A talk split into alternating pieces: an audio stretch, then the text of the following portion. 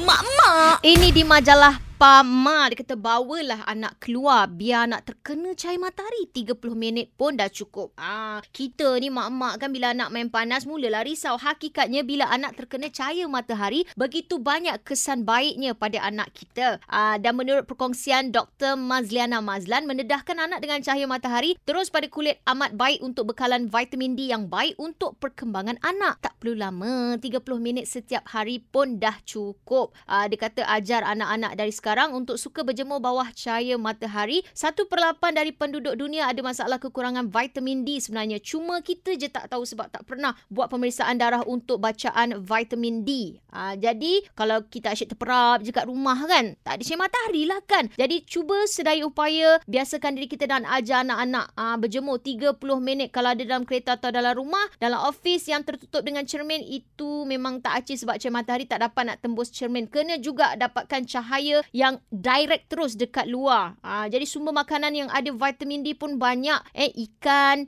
cendawan, kuning telur aa, dan anda juga boleh buat pemeriksaan tahap vitamin D dalam badan. Kalau rendah sangat, cubalah ambil suplemen untuk tinggikan balik bacaan vitamin D kita. Dan untuk anak-anak, biarkan mereka berjemur selalu dan banyakkan bagi mereka makan ikan. InsyaAllah mudah-mudahan imuniti mereka kuat asbab dari vitamin D yang cukup dalam badan. Tapi bukanlah tengah hari panas terik tu. Ha, rasanya ni dia masukkan pagi lah. Kalau pagi tu elok kan. Ha, janganlah tengah hari yang tengah memang betul-betul panas. Itu jadi bahaya lah pula sekarang sakit kepala kita lah lama kalau panas sangat pun kan? Tak boleh juga tu